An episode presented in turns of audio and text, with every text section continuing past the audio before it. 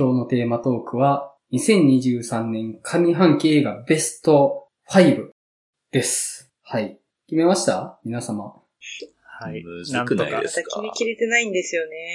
あ、そうなんですね。全然僕、ブレてますよっていう、はいレベルです。はい。じゃあ、まず、お便り4ついただいているのでうん、それを紹介してから、我々の発表に入っていきたいと思います。はい。じゃあ、まやさん1通目お願いします。はい。無回転観覧車さん。店長メンバーの皆さん、こんにちは。今年ももう半分を過ぎ、上半期の映画を振り返る時期になりましたね。今回は上半期ランキング発表会とあって、皆さんがどんな作品をランクインさせているかとても楽しみにしています。そんな私も上半期を振り返ると、劇場配信で今年公開作品を40本弱鑑賞しました。その中から上半期ベスト作品を挙げるとすれば間違いなくこれです。ガーディアンズ・オブ・ギャラクシー、ボリューム3、シリーズ最終作として期待通り、いや、それ以上の内容でした。メンバー全員の見せ場がどれも最高でした。興奮し、爆笑し、号泣し、エンターテインメントのすべてを詰め込んだような大傑作に出会えたことに感謝です。他にも、アフターサンやブルージャイアント、また、少女は卒業しない、ぬいぐるみと喋る人は優しい、怪物、私の見ている世界がすべて、などの方がも傑作揃いでした。さらには、時事芸人、プチカシマさんとラッパーダースレーダーさんの劇場版選挙なんです。や、IR 法案に反対し続けた横浜の実業家、藤木幸雄さんを追った浜のドンなどのドキュメンタリー映画にも興味深い内容のものがありました。いろんなジャンルの映画を楽しめた上半期でした。下半期の作品を楽しみにしつつ、見逃している作品を皆さんのランキングを参考に見ていけたらと思っています。はい、ありがとうございます。ありがとうございありがとうございます。ます挙げていただいた中だと、僕は、ぬいぐるみと喋る人は優しい、結構印象に残ってて、うん、なんか、すっげえ面白い映画とかではないんですけど、地づきのある映画だったかなとは思って、で、別にあの映画の登場人物が一方的に正しいって描いてるわけでもないとは思ってて、そのバランス感覚もある映画だったなとは思って、結構好きな映画なんですよね。うん。僕もあの自分のラジオの方でこの映画についての話をちょっとしたんですけど、ああの、話しながら俺たちの方でってことですけど、うん。やっぱり前回も言ったようななんか無自覚の加害性みたいなものがまさにテーマになってる作品だと思ってるんですけど、さっき山口さんおっしゃったように、そのぬいぐるみと喋る人側、喋ればいいかといえばそれだけでもないっていう、なんかその、確かにそうですよね。そこがうまいなというか、でも自分どっち側だろうなみたいなことをそういう考えさせられた作品でした。うんうんはい。ありがとうございます。ありがとうございありがとうございます。ありがとうございます。はい。えー、では2通目、トゥイさんからいただいてます。店長メンバーの皆様こんにちは。私の上半期ベストはバビロンです。見終わった後も一番何度も思い出したのがバビロンでした。下品なシーンばかり話題になりましたが、忘れられない美しいシーンもたくさんあります。皆さんのベストの発表とっても楽しみにしています。映画の話した杉ラジオのおかげでより楽しい上半期映画ライフでした。これからも応援しています。はい。トゥイさんありがとうございます。ありがとうございます。あ。りがとうございます。バビロンね。バビロンね。バビロンねって 笑っちゃいますね、なんかね。バビロン見逃してるんですけど、そんな、あれなんですか？めちゃめちゃ癖が強いです。うん もう、孫をことなきチャゼルの映画って感じです、はい本当に。そう。いやー、チャゼルはやっぱり自意識が強いなって思いました。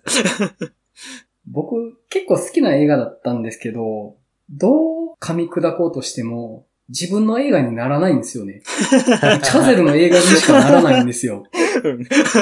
うんそうですね。どこまで行ってもチャゼルの映画だなと思って、もう、お前がナンバーワンだって思っちゃいます、本当に。うん そうですね。でも、あそこまでやれる監督いないよっていう、とこがあって、やっぱね、もう、あのバビロンを考えると本当にエゴになるんですよね。もう、こういうやつがいるっていうことがなんかもう、うんいいなって思える。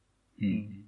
まあ、世界には恥ずかしげもなくあのラストを作れる奴がいるんだなっていうそう。もう勇者ですよ、あれは。はい、ありがとうございます。ありがとうございます。ありがとうございますありが。とうございます。はい、では3通目、大石さんお願いできますか？はい。えー、タウルさんからいただきました。こんにちは、タウルです。東京開催のバーにもお邪魔させていただきましたが、すごい盛況で、なんだか自分のことのように嬉しく思いました。私も初めての方とたくさんお話ができて楽しかったです。大石さんがメンバーに入られて、ポッドキャストもさらに充実ですね。さて、私の2023年上半期ベストですが、現在まで見た新作71本の中からベスト3まで言わせてもらうと、3位、ター、2位、フェイブルマンズ、1位、アフターサンとなっています。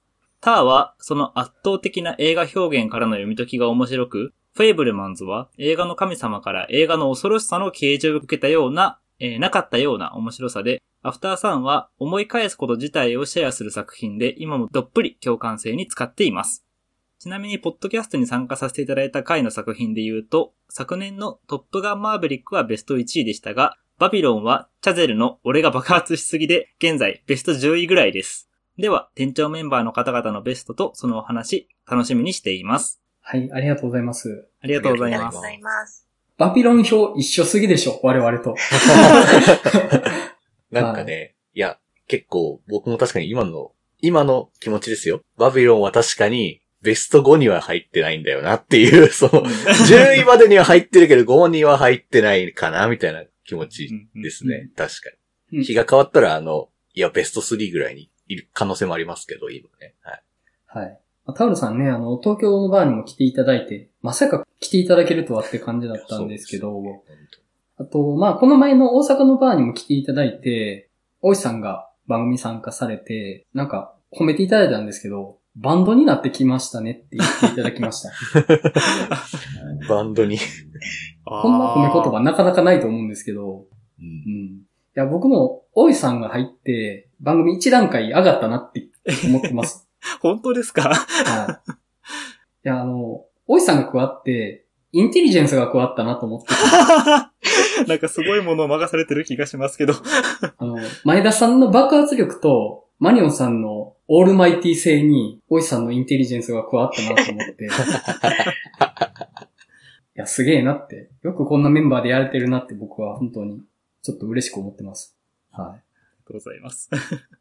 で、えーっと、アフターさん1位ね。アフターさんはね、もうねって感じですけど、こっちに預けてる部分の多い映画っていうところと、あと技術的な完成度というか、そんな表現できるんですかみたいなことをやってるっていうところで、結構突出した映画だなと思うんですよね。今年の中でも。うん、なんか、タウルさんらしいなって思いました。はい。ありがとうございます。ありがとうございありがとうございます。す。はい。では最後、4通目、マニオさんお願いします。はい。光光太郎さんからです。店長メンバーの皆さん、こんにちは。光光太郎と申します。いつも楽しく拝聴しております。ブラックデーモン会、とても面白かったです。皆さんの切れ味鋭いダメ出しや、大石さんのサベ話などを聞いているうちに、テーマ映画を見たくなりましたが、すでに上映は終了。配信やレンタルが始まったら、投稿を聞き直してから見てみようと思います。さて、今回のテーマが、2023年上半期ベストだと知り、いても立ってもいられずメールいたしました。この上半期は人生で一番劇場鑑賞数が多い半年になりました。最寄りの映画館まで小1時間かかる中で、複数鑑賞やリバイバル合わせて45本見れたのは結構頑張ったのかなと思います。その中からベスト5を選んでみました。第5位は Everything Everywhere All at Once です。選出理由は今年一番笑った映画だからです。始まりから終わりまでずっと笑いっぱなしで、新年から景気のいい映画趣味を始めることができました。第4位は退治です。数年前に起こった銃乱射事件。その被害者遺族と自殺した加害者遺族が2対2で教会の密室にて話し合うというシリアスで重たくて軽妙さが全くない大人の喧嘩のような映画でした。大きな損失、社会からの圧力、自分を責め続けてしまう地獄。4人はお互いを傷つけながらも対話を続けていきます。物語の奥深さだけでなく、密室劇で2時間近く興味を持たせるための工夫が構成や絵作り等などから徹底されていて、映画的映画になっていたのも素晴らしかったです。第3位は帰れない山です。イタリアのモンテローザを舞台に、都会一個と山村の少年との20年以上にわたる友情を描いた映画です。セリフが少なく、ジャンプカットも多めで説明を省いた作りではあります。しかし、雄大な山の自然と、その中で共に生活し、家づくりをしていく二人の男の姿には、万を超える言葉でも表現しきれない豊かな情緒が詰まっていました。これは、作為された映像的ストーリーテリングというよりも、自然と人間、人間と人間とが共にいるだけで生じてしまうドラマをそのまま切り取ったドキュメンタリー的な面白さなのかもしれません。映画館の大スクリーンでそんな世界観に浸る贅沢な映画体験でした。第2位がグリッドマンユニバースです。あまりの楽しさから3回見に行ってしまったトリガー制作のアニメ映画です。出自が複雑な作品なので詳細は省きますが、2本のテレビアニメの続編であり、いわゆるお祭り映画ではあります。しかし3つの大きな主軸、好きな子に告白できるか、実体のないものを信じる、ヒーローのアイデンティティの確立を元にコンパクトで無駄のないドラマ作りがなされていて、お祭りであるとともに一本の映画として非常によくまとまっていました。マルチバースを扱い、豪勢な映像を映しながら、物語そのものはミクロな人間ドラマが肝というのは、エブエブと共通していますね。6月30日から MX4D 上映も始まるので、また何回か見に行きたいと思っています。第1位は、スパイダーマン、アクロス・ザ・スパイダーバースです。年間ベスト1かもしれません。前作と同じくスパイダーマンの脱構築が行われていますが、今回はスパイダーマンらしくなければスパイダーマンと認められないのかというさらに鋭い視点が加えられていました。マイノリティの集まった集団が自分たちと違うからとさらにマイノリティを迫害する。ロールモデルが崩壊した現代を生きるスパイダーマンの物語としてとても熱いものを感じました。凄まじい映像が140分ノンストップで続くのも対立構図が明確なためストーリーはわかりやすかったかなと思います。親と子、大人と子供、正式なスパイダーマンとマイルズなどなど。でも字幕で追うのは無理ですね。スイングアクション一つとっても見どころばかりなので映像に集中するためにも吹き替え鑑賞が最適かと。まとめると5位エブエブ、4位胎児、3位帰れない山、2位グリッドマンユニバース、1位アクロス・ザ・スパイダーバースとなります。マルチバースが3本も入ってしまいました。非常に充実した上半期だったと思うので、リスナーの方々、そして店長メンバーの皆様のベストを楽しみに待っております。それでは、長文乱文失礼いたしました。はい。はい、ありがとうございます。ありがとうございまありがとうございす。ます。僕はあの、グリッドマンユニバースは見てないんですけど、アニメのグリッドマンがめちゃめちゃ好きで、うんうんうんおあの、僕が好きなものしか入ってないんですよ、このアニメ。ー 実は見てないんだよな。ああ、そうなんですね。あの、世界系で箱庭で青春ものでメタフィクションなんです。そ好きなものしかないじゃんっていう。そうなんですよ。う。そうなんですよ好き。なものしかないじゃないかっていう。もうね、ずっと美味しいって思いながら見てました。うんうんうんうんうんうんわかりますわかります。端っこまであんが入ってるぞって思いながら。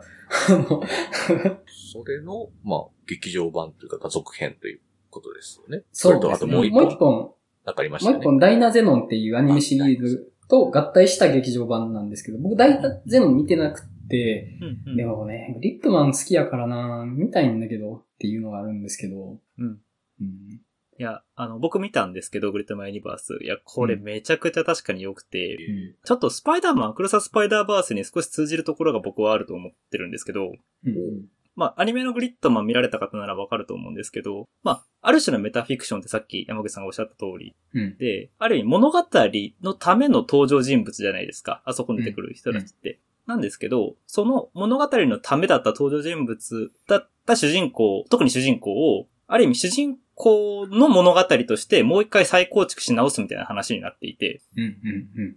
だから彼の人生を彼に返してあげる劇場版だなって僕は思って、ほうほそれがすごく良かったんですよね。まさにだから、えっと、アクロザスパイダーバースで、マイルスが自分の物語、人に与えられた物語だって自分の物語を言っていくのと同じように、物語の中の、えっと、主人公なんだけど、その主人公が自分のために生きる形をにどんどん動いていく。自分の、えっと、自由意志を持って動いていくっていう物語になっていて、僕はこの映画結構好きなんですよね。うんん。なるほど。っていうか、グリッドマンの時点で結構、アクロス・ザ・スパイダーバースで感じた疑問に対する回答出てるなって思うぐらい わかります到。達してますよね。そうなんですよそうなんですか。まさにそうなんですよ。見なきゃな。それ言われたら見なきゃ。いやー、グリッドマンユニバース見らなってなりました。ぜひ見てください。うんその5本中、マルチバースものが3本って、まあグリッドマンユニバースもマルチバースなんですね。ってことですねうん確かにね。流行ってますね。マルチバースね。ね。本当ですよ。はい、まあ、光コーターさん、ありがとうございました。ありがとうございました。ありがとうございました。はい、じゃあ我々のランキング入っていきましょうか。はい。前回と同じように、一人が5本一気に上げる方がスマートやと思うんで、それでいけたらと思うんですけど、うんうん。よかですか？はい。じゃあ、順番決定ツールであ、順番を決めますね。そっか。えっと、ごめんなさい。僕にしか映ってないですけど、いきます。えい。前田さん、1番。おはい。おいさん2番。はい。マリオさん3番。はい。山口4番でうん。いけたらと思います。はい。じゃあ、前田さんいいっすか？いいっすか？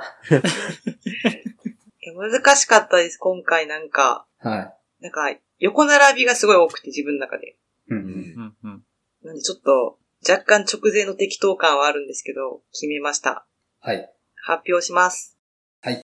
と5位、新仮面ライダおーおーはい。ー。4位、フォール。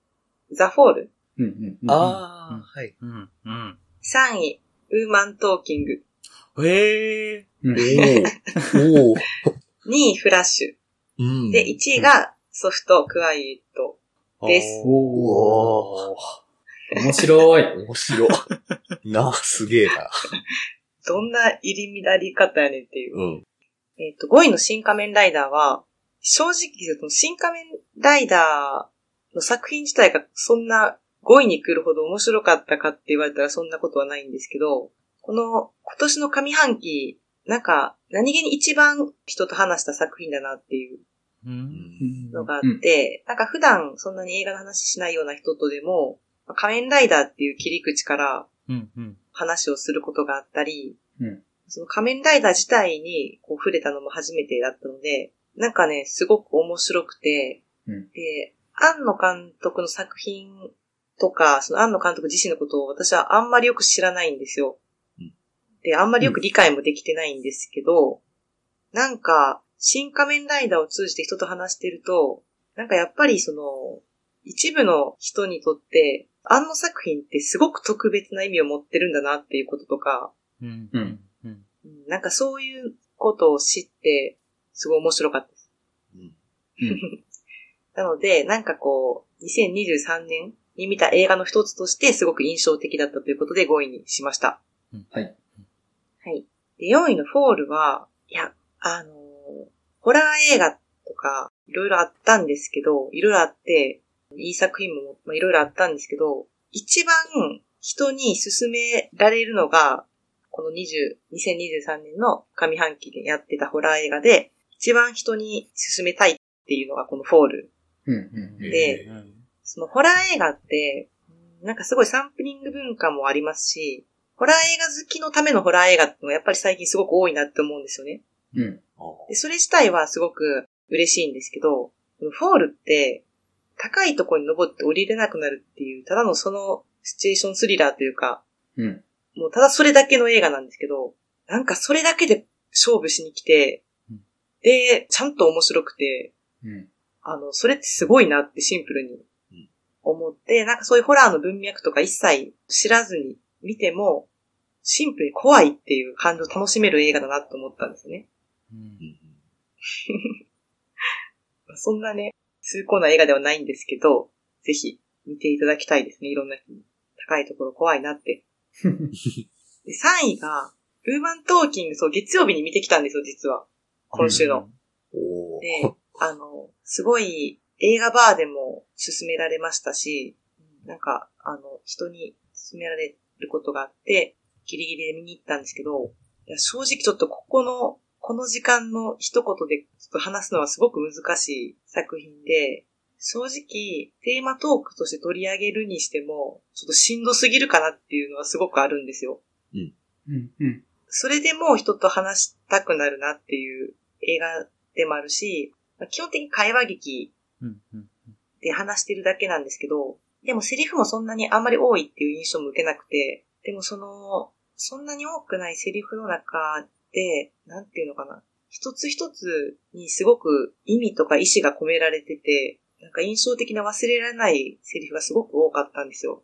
ううんんね、もう、内容については、うん まあちょっとその、考えるとしんどくなる部分はすごくあるんですけど、それでもすごくなんていうか、思考整理、自分の中の、とか今の世の中で結構とっちらかってるようなことをすごくこう、まとめてくれてるっていう面もありますし、うん、なんか今、このタイミングで見ておくべき映画なんじゃないかなというので、しかも監督が、あれですよね、ドーン・オブ・ザ・デッドのうん。ね、あの主役の、うん。サラポーリですです。ね。そうそうそう。そう、すげえと思って、彼女のえ経歴の代表作にドーン・オブ・ザ・デッド入ってなくてびっくりしました。ー。いや、サラポーリうんね、スプライスとかいいけどな、とかいう。そう、うん、素晴らしい監督にななりはったなと思って。で2位がフラッシュ。うんいや、このスパイダーマンとね、フラッシュって正直もう同じぐらい面白かったんで、うん迷ったんですけど、まあ、スパイダーマンは一応、まだ後編があるということで、うんちょっと残しといて、フラッシュ、なんか、こういうのに対策と、こう、なんていうの、ちっちゃい映画混ぜるのってどうなのかなっていう気持ちは正直あるんですけど、まあ、文句なしに面白かったなっていうのと、うん。うん。その、マルチバース系の作品が、あの、多い中で、一番わかりやすかった。概念が。うん一番わかりやすかったし、あの、ちょっとネタバレになってしまうかもしれないんですけど、ネタバレになりますね、皆さん。はい。はい。えっと、なんだろう、なんか、大切な人か世界か、みたいな二択じゃなくて、なんか彼は、彼自身を、自分自身をこう解放してあげたんだなって思えるようなラストの選択が、あの、すごくしっくりききたんですよね。うん。うん。うんだからなんか、こう、そうそこが私の中では、マルチバース系の先に頭こんがらがっちゃうんですけど、すごくシンプルな答えにたどり着けて、それもすごくわかりやすくてよかったし、そう。思い出したら泣きそうなぐらい 感動しました。うん。うんあとはなんか、フラッシュ自体を初めて見たんですけど、うん。それでももう、この一回、一回というか、もう一気に好きになるうん。魅力もやっぱりあって、うん単体の作品として、あのシリーズを全然見てなくても、あの面白く見れるだろうなっていうこともあって、2位にしました。うんで、1位のソフトクワイエットソフトクワイエットは、これもすごく、あの、メッセージ性のある作品なんですけど、でもなんかその、ちょっと、本音を言うと、なんかすごく変なこと言ってしまうんですけど、私その映画を見る上で、本当は倫理観とかどうでもいいんですよね。本当は。うん。あの、まあもちろんその映画によって考えさせられることもあったり、人と喋ることでいろんなことを考えたりするんですけど、本来私が一番映画を見る動機になってることって嫌な気持ちになることなんですよね。うん。うん。うん。で、このソフトクワイエットは、まあ、今年上半期に見た今年公開作品で言ったら、ぶっちぎりに嫌な気持ちになりましたね。うん。うんでこれも、それこそ女性が会話をするのが結構メインな話なんですけど、その中で、まあもちろんいろいろ起こったりはするんですけど、それにしても会話のひ一つ一つでこんな嫌な気持ちになるんだなとか、あとはなんかその言葉尻とかで、その人間関係のこう、ちょっとした上下関係が生まれたり、それが垣間見えたりするのも面白くて、そうですね。ちょっとなんかあの、なんか理由がよくわからないんですけど、まあソフトクワイト一番好きな作品でした。うん。終わり。はい。うんいや、めちゃめちゃ個性出てますね、本当に。すごい、本当混ぜましたね、いろいろ。いや、前田さんから僕、ウーマントーキングが出ると思ってなかったのそうで、思ってなかった一番びっくりしました、僕。え、そう、そうですか？うん確かに、映画バーで話したのは覚えてるんですけど、ウーマントーキング。うん。うん。いいですよっていう話、ちょっと僕言った記憶はあるんですけど。うんで、オープニングトークでも見たよって話を僕もしたんですけど、あんま内容触れなかったなーって思って。うん。うん。うん。けど実はめちゃくちゃ語りがいのある作品だし、すごくいい作品なんですよね。うん。いや、そうなんですよ。久しぶりにこう、建設的な対話をするというか、会議をするみたいなのをちゃんと描いてくれてるっていうだけでもなんか僕すごく有意義なことって感じもすごくしたし、うんうんもうすごくひどい事態の中で、じゃあこれから私たちはどうしたらいいんだろうみたいなのを話し合うっていう映画にはなるんですけど。でまあその女性の中でも意見がもうバチバチに対立し合う中で、一個何か選ばなきゃいけないっていうのを、なんかちゃんとその過程が描かれてる。それがどれだけ大切なことなのかっていう。まあ今そういうのがすごくないがしろにされてることが多いっていうことの表れだと思うんですけど、そういうのをちゃんと描いてくれてる映画でもあるし、ちょっといろいろまあ重たい映画ではあるんですけど、でも素晴らしい映画です。はい。まやさんありがとうございました。ありがとうございます。はい。じゃあ次、おいしさん、発表お願いできますかはい、わかりました。えっと、上半期さっき数えてみたところだと、多分、えっと、配信、劇場含めて新作58本ぐらい見てるんですけど、その中で、まあじゃあ、ベスト5何かなって考えて一応、今日の、あくまで今日のベスト5ってことで、話させてもらいます。えー、まず5位。私の見ている世界がすべて。お4。位。フェイブルマンズ。うん。3位。別れる決心。うん。おー。おー。えー2位。スパイダーマン、アクロス・ザ・スパイダーバース。うん。で、1位がアフターサンです。はい。あ うん。なるほど。はい。まあまず、えっ、と、5位の、私の見ている世界がすべて、これ結構単管系で、まあ、インディーズって言っていいのかな？日本のインディーズ作品なんですけど、まあなんか、主人公のはるかさんっていうのが、なんだろうな、もう女ひろゆきみたいなやつなんですよ。うん。で、彼女が主人公なんですけど、うん。もうとにかく合理主義。で、すべて自己責任。うん。っていう、まあ、ある意味、現代の若者というか、まあ、確かにこういう感じになるよねっていう、強気の若者感があるんですけど、そんな彼女が、実家の母親が亡くなったことをきっかけに、そこの家族が、ちょっと、東京の片田舎というか、西の方のコンビニ兼便利屋みたいなお店を実家がやってるんですけど、そこに母親が亡くなって父親ももういなくなってて、で、3人の兄弟が住んでるんですよ。で、えっと、お兄ちゃんは引きこもりで、で、一番上の長男が、家は継いでるんだけど、結婚先というか、彼女はいるけど、結婚はしてない独身の男性で、で、女性は、一回は家に入ったんだけど、離婚して戻ってきて、みたいな。そんな感じの3人がいると。で、彼女が東京の、まあ真ん中の方で結構バリバリで活躍してるんですけど、まあちょっと失敗しちゃうんですよね。で、お金が足りないからっていうんで、この実家にいる3人を追い払って、この実家を売り払って、その金でもう一回自分は再起を果たそうとするわけですよ。うん。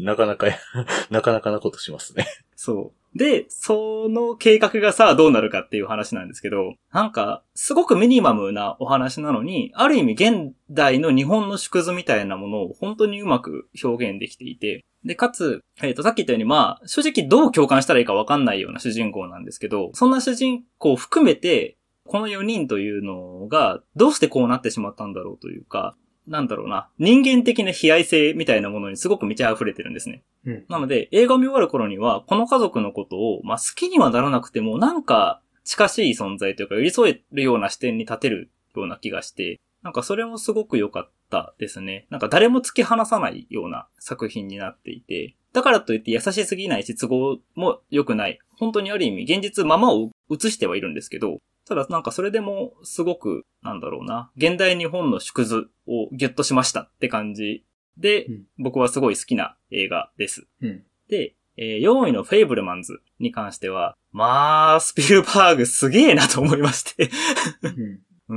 ん、あの、自分の半生を描くっていうので、結構僕、あの、スピルバーグ論って父親との関係性についてよく触れられることが多いと思うんですよ。うん。なので、本作も結構父親と自分との関係描くのかなと思ったらそんなもんじゃなかったというか、うん。実はそこは結構伏線でも何でもなくて主題でもなく、どちらかというと映画を撮ること自体の暴力性、うんあるいはそれによって奇跡が起こることもあるというか、そういう映画とは何かっていうものを作る作品としてめちゃくちゃよくできてて、これ自分の自伝としてやるのって思ってうん。まあちょっとたまげましたね、フェイブルマンズは。で、3位の別れる決心なんですけど、まあなんていうか、えっと、確か別れる決心ってまだこのラジオでは特集はしてないんでしたよね。僕とマリオンさんが話したぐらいですかね。そうですよ。ね。そう。いや、あの、別れる決心僕結構大好きで、まあ、革新的なものには触れないというか、隠すことのエロティシズムというのがすごく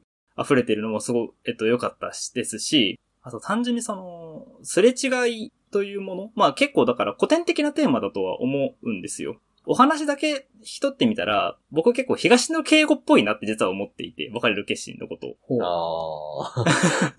なんか、わかるかもしれない。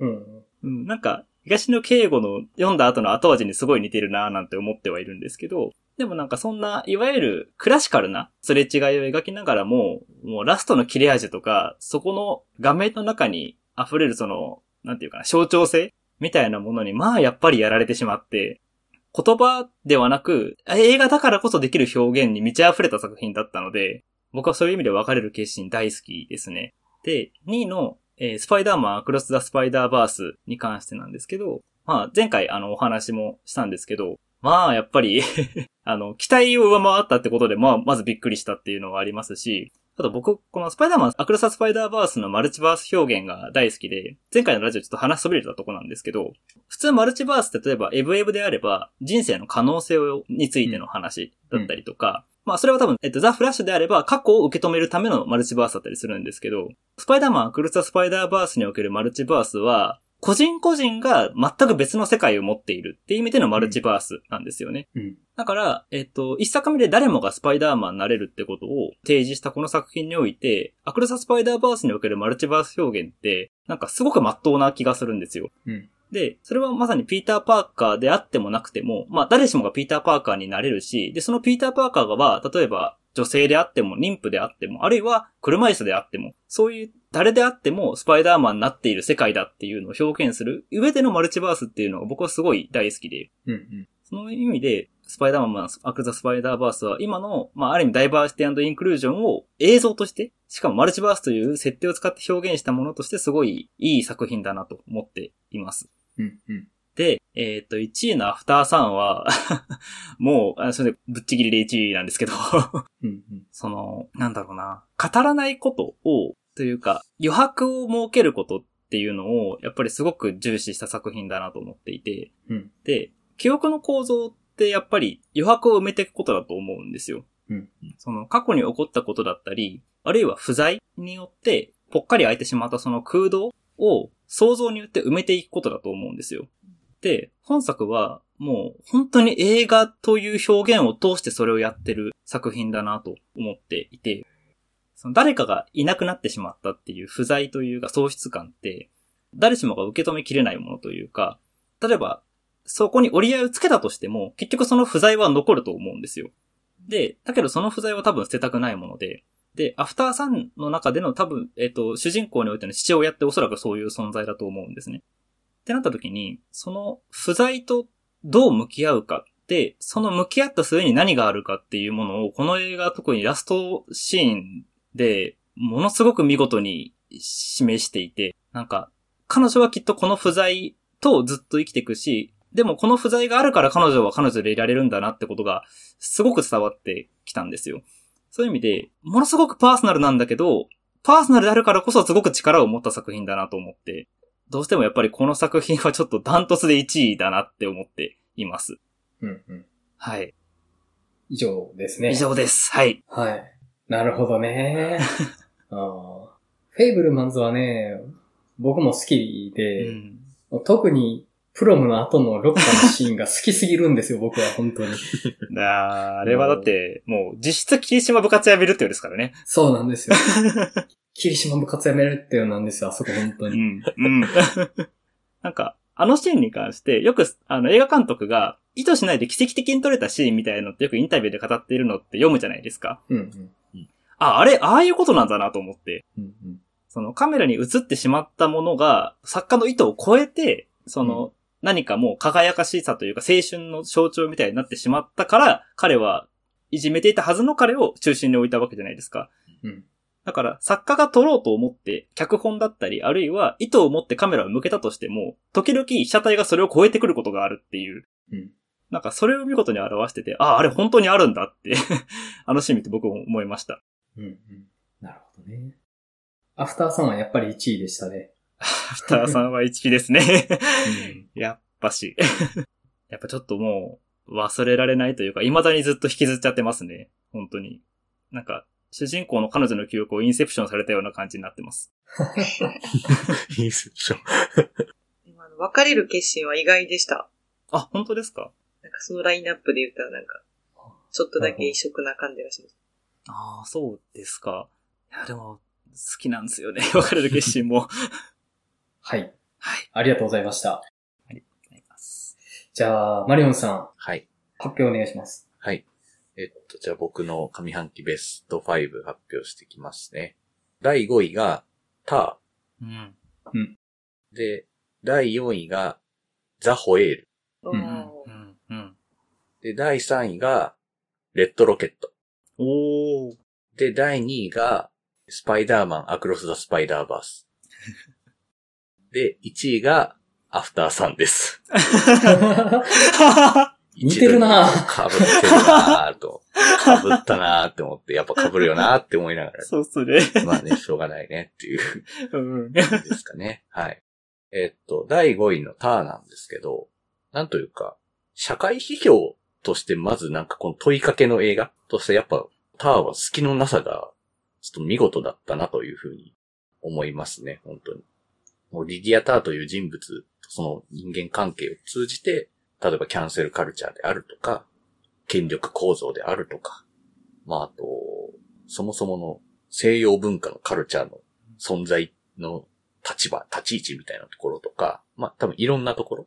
なんかそういったのをなんか揺さぶられながら自分の倫理観とかいろんな線引きについて改めて考えさせられるし、まああとやっぱりいろんな側面でなんかそのいろんな人を見るみたいなきっかけにもすごくなる映画でもあるなというふうにやっぱり思っていて、まあそれは怪物とかでもそういうニュアンスはあると思うんですけど、まあタワーはその完成度がやっぱりちょっと高すぎて、ちょっとまあ、すごいなと、うならされてしまうという感じですね。うん。うん。うん。うんもう、とても知的な映画だなと思いますし、もうこの僕は、その知的さについていくので精一杯ですけど、まあでも、だからこそやっぱりなんか、何度でも見返してみたくなるし、多分、見るたびに感想も、見方も変わるんだろうなっていうふうに思いますね。はい。うんで、4位のザ・ホエールなんですけど、なんというか、まあ僕毎回コミュニケーションの話が好きだというのは、まあなんとなく言ってたりもするし、まあ僕の映画の語り口からもなんかわかるかなと思うんですけど、なんか上半期で一番それを感じた映画なのは、まあザ・ホエールだったんじゃないかなっていうふうにちょっと思っていて、うん。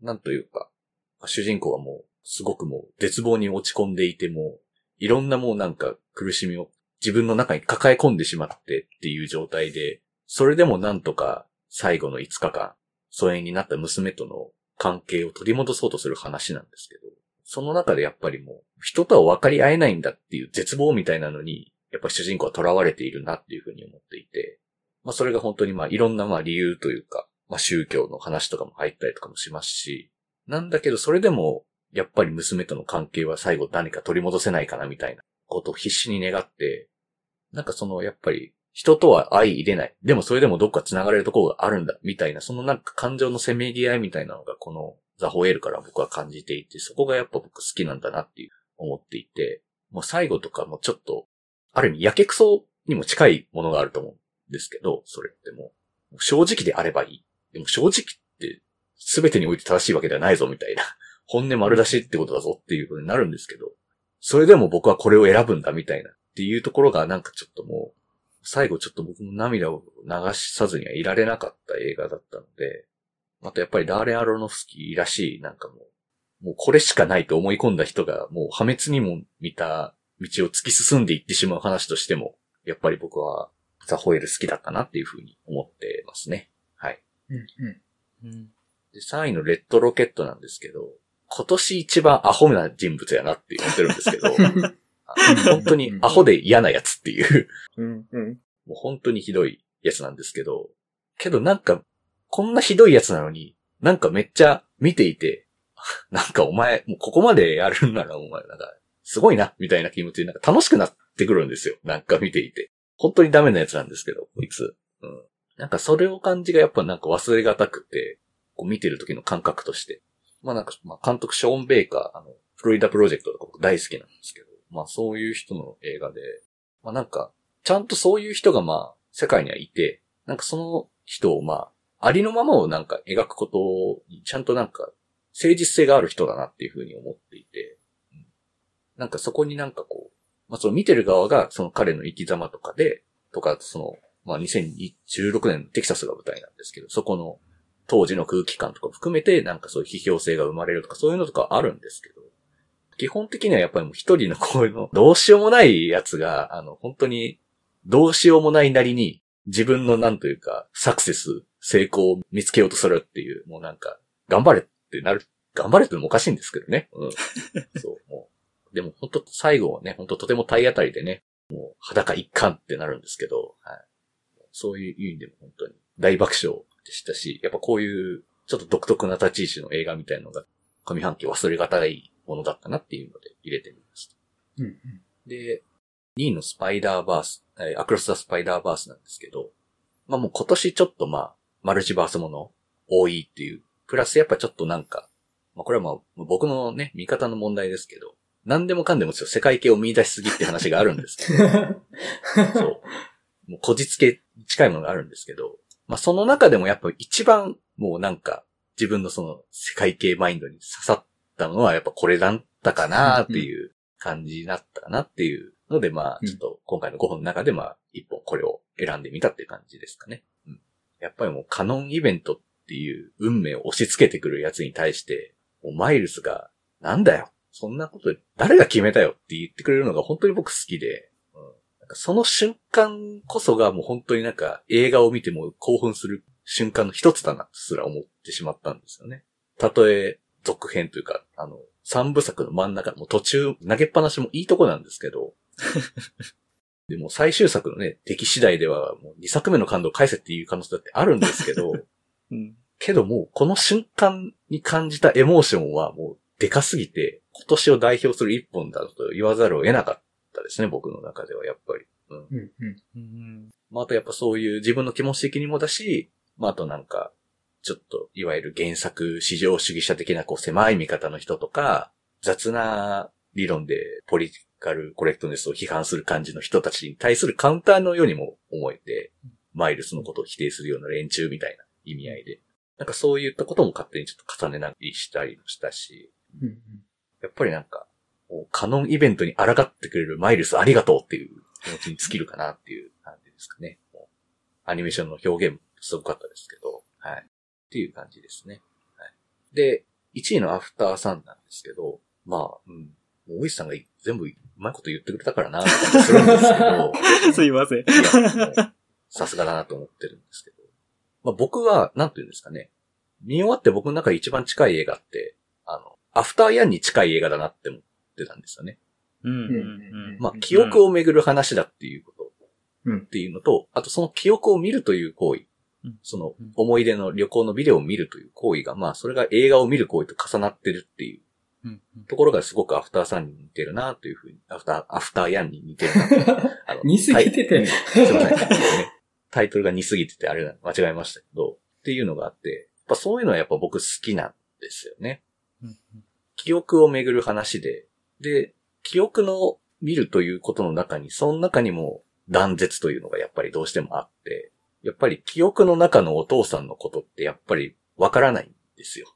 あの時どんな気持ちだったんだろうっていうのは何度何度あのビデオを見返してもわからなくって、そこがとても、まあ悲しくもあるし切なくもあるんですけど、でも父親のお父さんのことを思い続けることはできるんですよね。なんかそこにすごく希望というか喜びを僕は感じたりもして、まあ、そこのせめぎ合いというのがやっぱり僕この映画好きだなというふうに思ってしまいましたね。うん、でやっぱりその最後にその、ある意味繋がれたかもしれないみたいな瞬間が描かれてるとして、本当はわからないのに、繋がったとはもう見せかけかもしれないんだけど、繋がれるはずはないのに繋がったように見えるって言って、まあそれはもうなんか、もうそういう瞬間がやっぱ僕多分好きなんでしょうね。まあ、新海誠でもそうだと思うんですけど、それって。モノローグ上では繋がってるけど実際繋がってないよね、みたいなことで、重ね方と似てるような感じもするし、あとまあ映像表現とかもすごくね、もう、うん、あっと言わせるものがすごくありましたし、なんか僕今作に関してはすごくいい作品なんですけど、あんまり見返したくないな、とも思ってるって感じなんですよ。思い出の中の。この映画そのものが僕の中で思い出みたいになっていって、なんかずっとそれを反数し続けていって、この映画のことをなんか好きになっていくみたいなのがすごくなんか自分の中では合ってるかもなっていうふうには今ではちょっと思ってたりもしますかね。うんうんうんまあ、そんな感じのベスト5でした。はい。マリオンさんがアフターさんを見返したくないっておっしゃったの面白いなと思って、多分主人公も、あのビデオ見たの人生で初めてなんじゃないかなと思って、うん。で、もうあのビデオ見返さないんじゃないかなと思ったんですよ。おもうその、何回も見るもんじゃないというか、向き合うということのための儀式っていう感じだなと思って、別に思い返したいわけじゃないんですよね。うん思いたいんだと思うんですよ。で、その思うということをするためのトリガーであってあくまで。でもそのトリガーは引かれたから、もう思い出すことはできるっていう。もっと言うなら自分の中に記憶を息づかせることができたから、もう見返す必要がないんじゃないかなと思って。うん、なんか、あ、そっか、見返さなくてもいい映画なんだなと思ったんですよね、聞いて。うん。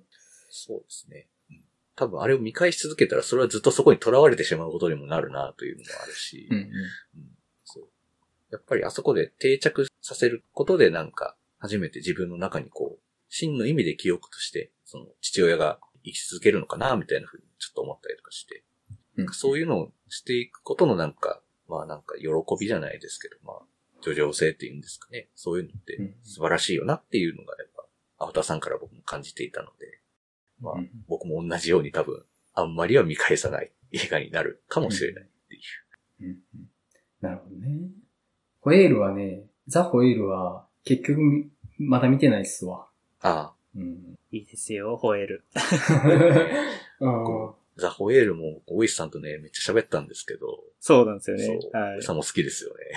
大好きですね。ほんとね、なるほどね。似てるな。そうですね。ちょっとことランキングだいぶ重なりますね。そうちょっと意ですね図的にずらさないといけないかもしれない。そうなんですよ。ちょっと考えましたよ。考えたんですよ。いや、重ねるだろうなって思いつつも、でも、うんそこをずらしたら僕じゃないだろ、みたいなのあるじゃないですか。そう そうなんですよ。その結果がこれですよっていう。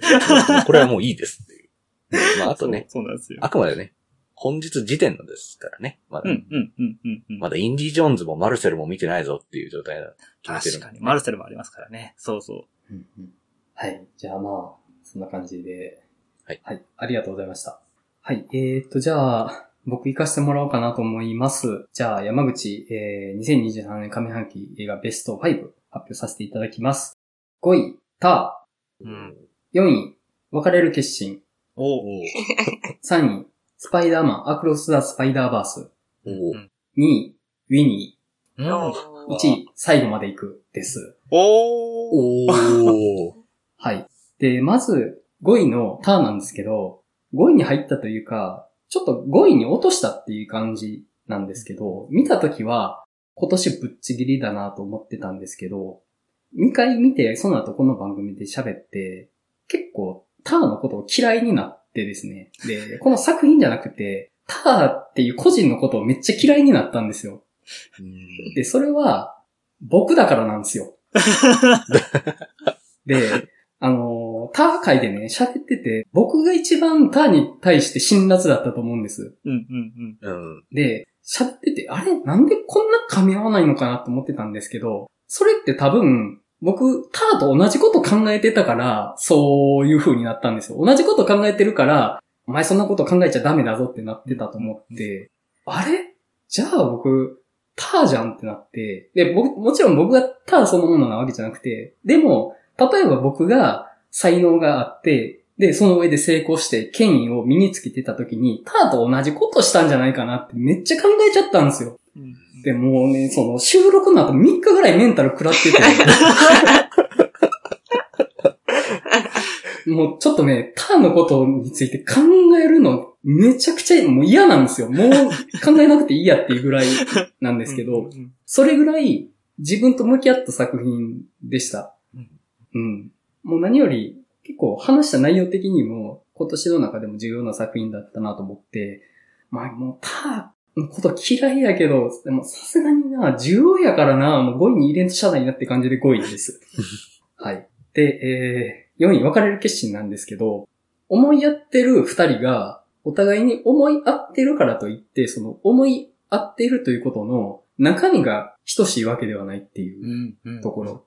その熱量に差があるっていう可能性があるっていうことが、すごく刺さる映画だったなと思って、で、特に本作のズレって一番端的に言うと、覚悟の量が違ったっていうところだと思うんですけど、うん。むちゃくちゃ残酷な話だなと思って、お互いに思いやってるけど、片方は覚悟ができてないっていう、なんて悲しいことなんだろうと思ったんですけど、その、お互いに人が考えてることがわからないっていう。うん、まあディスコミュニケーションの話って本当に、まあ、よくこの番組でもディスコミュニケーションいいよねっていう話はしてるんですけど、お題目は同じことを考えてても、その中身の熱量が違うっていう、それってそもそも分かり合えないよりもっと悲しいことなんじゃないかなって思って、なんかすごいディスコミュニケーションの一番きつい部分を拾ってたんじゃないかなと思ってすごい大切な映画だなと思いました。うん。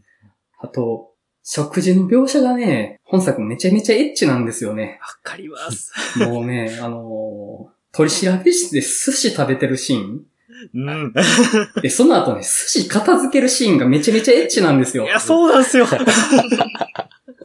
あと、なんか、あの、粉物を一緒に調理してるところとか、うん、うん、うん。あの、不倫ものって、セックスを描いたら三流なんだなってちょっと思いました。セックスを描かずに、うんエッチなことを描けたら一流だなと思って、うん。で、やっぱ、食ってこんなエッチなんだなと思って、うん。なんかそこまでめっちゃ印象残ってるんですよ。僕も、あの、取り縛ら室で寿司のくだりは、もうちょっとね、震えました。うん。こんなことが許されていいのかと思って。何もいかがわしいことをしてないのに、うんなんていかがわしいんだと思って、ちょっとね、今年の中でも印象に残ってるシーンですね。うんはい。で、3位、スパイダーマンアクロス・ザ・スパイダーバースなんですけど、ストーリーに関しては評価保留なんです、正直。うんで、前回話した通り、カノンイベントって概念は僕は全然好きになれないんですけど、ただ、ストーリーの評価をブランクに置いといてもう圧倒的な映画だなと思います。もう面白すぎる。すごすぎる。この映画を見てて幸福としか思えないんですよ。うん。本当にすごい映画だったなと思って、サインに入れました。はい。で、2位、ウィニーなんですけど、僕ね、ほんと東山正宏が好きなんですよね。で、正直、演技が上手い役者だとは思わないです。ただ、合う役がめっちゃ合うんですよね。で、それがすごい大事なことだなと思って、で、演技が上手いって、嘘がつくのが上手いっていうことでしかないんじゃないかなっていうふうに、ちょっと考えることはできるなと思って、で、例えば、どんな素材を使ってでも、どんな味でも表現できますっていう料理人がいたとして、それはすごいけど、その料理は美味しいのかなってちょっと思ったことがあって、それよりも素材の味を活かす方が料理としていいんじゃないかなっていう、まあ、あの、極端な意見ですよ、これは。うん。うん。うん。で、東山正宏って素材の味がすごいんですよ、本当に。うん例えば、何でもできるが家に虚無に陥っている高校生であるとか、まるで将棋の神様が権限したような天才将棋棋士であるとか、人間に寄生して人間を食らう寄生生物であるとか、で、今回はもう技術一辺倒で社会性が書いたエンジニアっていう、これね、どれもね、あんまり気をてらった味付けしてないんですよ。全部塩をパラパラパラって振っただけで完成してると思うんです。それぐらい素材東出正宏が圧倒的だなと思って、でそれすごいことだなと思うんですよ。うん役っていうのは演技ではなくて、役に合うかどうかなんじゃないかなっていうのを本当に思わされる役者で、うん。あの、すごいんですよね。ちょっと好きすぎるなと思って我々ながら。あと、本作、ウィニー開発した金子さんとは、その、ダン弁護士っていう、彼を弁護した弁護士の二人の関係性の話になるんですけど、まあ、あの、その、ダン弁護士が三浦隆弘と、まあ、金子さんが東出正宏で、東出正宏も増量して、二人とも結構な滑腹の男性二人なんですけど、でもね、彼ら二人の関係性にときめくんですよ、僕は。その、問題があるとされる技術を作った技術者と、彼を世界で唯一と言っていいかもしれないぐらい弁護している存在としてのダン弁護士っていう、その、この世界に二人しかいないかのような関係性。で、もう、弁護士事務所でね、窓の外を見ながら、例えば宇宙船の話をするであるとか、そういうちょっとした話の中に、すべてが詰まってるんですよ。もうなんて嫌いめいてるんだと思って、もう、これがユリでなくて何がユリなのかと僕は思っております。はい。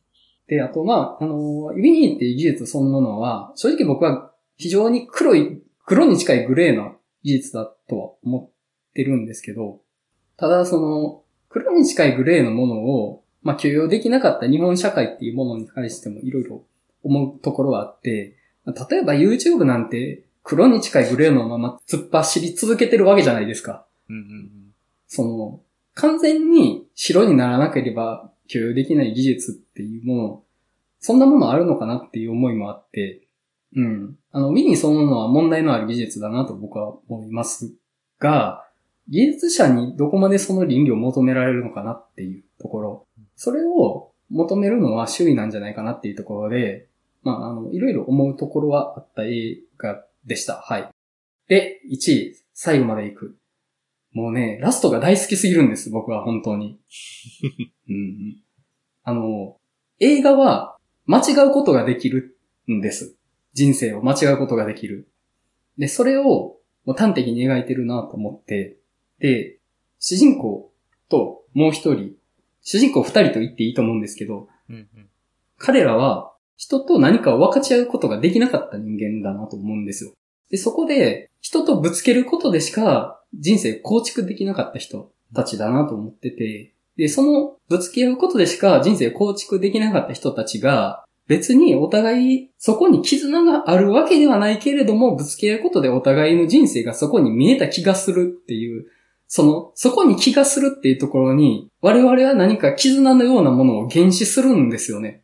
うんでそれは、すごい間違ってるんです。で、彼らにはもう破滅しか残ってないんだけれども、それでもやっぱ、本作はハッピーエンドだと思ってて、うんうん間違ったことを選べるということは、フィクションにおいてはハッピーな結末だなと僕は思ってて、で、それは現実では許されないからこそ映画には間違ってほしいっていう思いが僕にはあって、もうそれをもう堂々たる姿でやりきってくれたなと思って、もうラストが好きすぎてもう、うっとりですね、本当に。もう最高だと思います。まあ、あの、前半、ぼちぼち面白い映画で、後半めっちゃ面白い映画で、もうラストはね、最高です。はい。というわけで、最後まで行く1位でした。っていう感じで、山口のベスト5です。はい。ありがとうございました。ああ最後まで行くが1位になると思ってなかったですうんね。そうだと思っていましたけど。うん、なんか、熱量が高かったですね。うんあの映画。出来がいいとか悪いとかではなく、熱量が高いなと思って。うんある意味、1位に両方ともユリ映画ですもんね。そうなんですよ。ワンツーユリ映画なんですよね。いや、ウィニーは結構、私も悩みました、入れるか。うんうん。あの、弁護士のリアリズムも結構僕好きなんですよね。あの映画で。うんその、裁判に勝つっていうのは別に正義を勝ち取るわけじゃないっていう、うん。あのリアリズムのバランス感もすごい好きなんですよ。もちろん訴えたいこともあるんだけど、だけど、その裁判に勝つという弁護士のお仕事映画にもなっていて、うんうん。その辺もやっぱりものすごい、なんだろう、質がいいなって単純に思ったというか。うん。そうですね。あの、現実問題に対して誠実な映画だなと僕は思ったんですよね。うん。うん。なんていうか、白か黒かで、白かったものが黒ってことにされましたとかじゃなくって、うん。白から黒にかけての間のグレーのグラデーションの中で、より淡いグレーなのか、より濃いグレーなのかっていうところは、見てる側が決めないといけないっていう、そういうことを預けてくる映画だったなと思って、うん、なんか、骨太じゃんって、うん。すごく良かったですね。うん。確かに。なんか、でもそれを裁く側もグレーやからな。そうですね。うん面白い。あの東では確かにめちゃくちゃ良かったですよね。そうなんですよ。サトシの青春の羽生善治に通じる味があって、むちゃくちゃ好きで、で、くしくも、サトシの青春も、まあ、関係性萌え映画、まあ、関係性萌えって言うとちょっとあれですけど、やっぱ、関係性の映画なので、うんいや、いいなと思って。うんはい。まあ、そんな感じで、じゃあ、4人の2023年上半期映画ベスト5が出揃ったということで、はい。まあ、こんな感じですわ。まあ、半年後ここに上がった5本が残ってる保証もないんですよね。そうですね。え、年末って、年末のベスト5でしたっけ？年末は10です。難しい。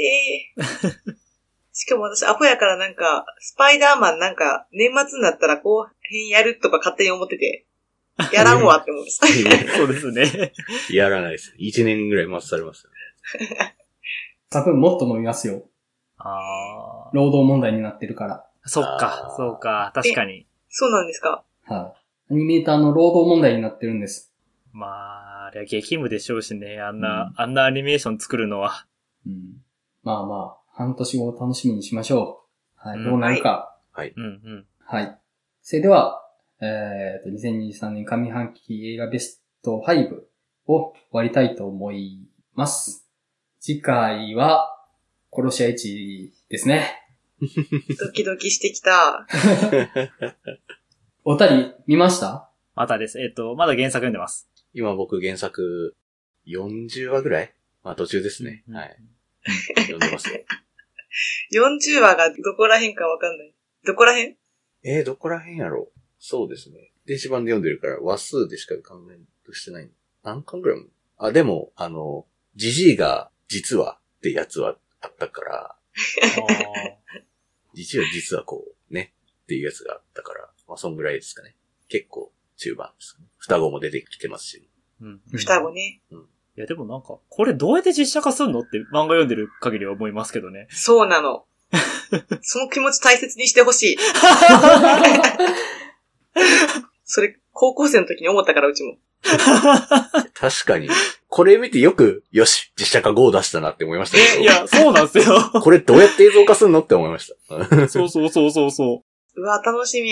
えなかなかないですよね、こんな贅沢なこと。原作読んでから映画の話できるっていうのはすごいですよ。確かに。う。うんないと思います。ありがとうございます。もうためにためた、待望の殺し屋1回ですから。前振りの2年みたいなとこありましたから、ね。前振りの。2年前振りやったのか。もうここは山場ですよ。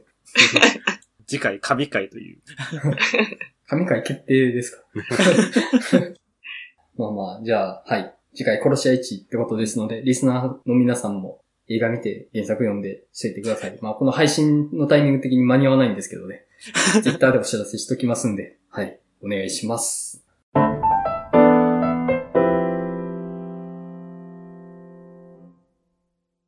はい。では、お知らせになります。7月も映画の話したすぎるバーを開催する予定です。場所は大阪の南森町にある日帰りイベント型カフェバー週間もあり、日時は7月30日日曜日。オープンが19時、クローズが23時となっております。はい、今回、オープンが日曜日となってまして、ちょっといつもよりもお越しいただきにくい日程かもしれないんですけども、まあ、逆に日曜日なら行けるみたいな方もいらっしゃるかもしれないんで、よかったら遊びに来てください。はい。また、この番組ではリスナーの皆様からお便りを募集しています。番組の感想、次回テーマ作品の感想などご自由にお送りいただけると幸いです。また次回バー開催情報、ポッドキャスト次回テーマ作品の告知も行っておりますので、Twitter のフォローもよろしくお願いいたします。あと、この番組のイメージキャラクター、映画の話だすぎ猫かっこ仮をあしらったグッズを販売していますので、よろしければご購入くださいませ。お便り受付先、Twitter アカウント、グッズ販売サイト、いずれも番組説明文に記載しておりますと。はい。それでは、映画の話したすぎラジオ第123回、2023年上半期映画ベスト5の回を終わりたいと思います。それではまたお会いしましょう。さよなら。さよなら。さよなら。さよなら。